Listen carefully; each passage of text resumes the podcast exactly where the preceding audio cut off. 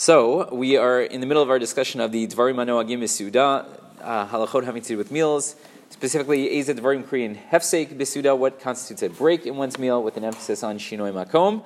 Uh, changing locations during the meal. We've been talking about the Holchei Drachim, people who are traveling, and we had quoted the uh, the Sha'ar HaTziyun says Uvechaye Adam Mistapek Ulai Af Me Eretz La'agala Chashiv Kemo Mibayit Labayit.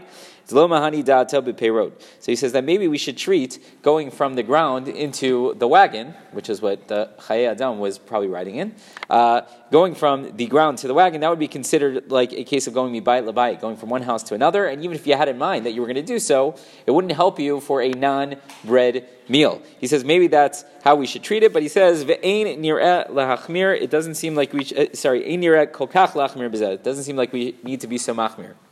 So we started to discuss this already, but some poskim, like the uh, Btzel HaChochma or Betzalel Stern, says, okay, so what does that mean for us in our modern day cars?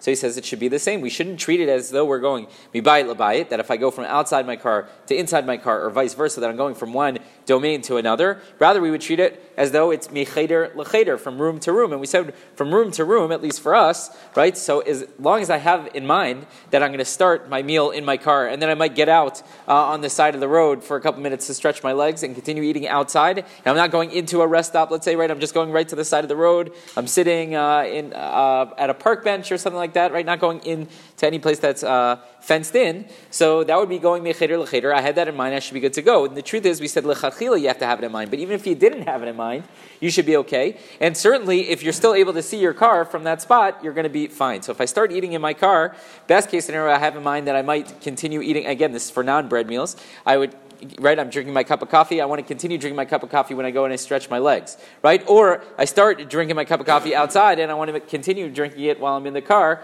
All that should be fine. Best case, have that in mind. If not, you should, still should be good to go. And certainly, if uh, if you could still see the car from wherever it was that you started, or, or the opposite, right? As long as you can see wherever it is that you started, uh, so then you should be uh, good to go. I did see, however, in the Dirshu Mishnah Berurah, quotes in the name of Rav Chaim Kanievsky that he says that no, uh, we can't necessarily compare our modern day cars to the agalot, to the wagons, because the agalot were open at the top and our cars aren't. So he says that's more like a separate bayit, and maybe we're going to run into problems of bayit, the bayit, which is interesting. I think you could rely on, uh, I think the minag is like for B'tzal Stern, but something to keep in the back of our mind. But I was thinking, even according to Rav Chaim Kanievsky, if you're driving a convertible and the top is down, so then there, he would likely agree. He would likely agree that that's mecheder l'cheder. But we would have to ask him. So I don't know. So don't uh, come back to me about convertibles if you want to hold like Rav Chaim Kanievsky. But otherwise, I think you can rely on Rav Tzal Stern. Rabbi Chanan Rekasha Meretz Kadosh Baruch Hu Zakol Yisrael Fikach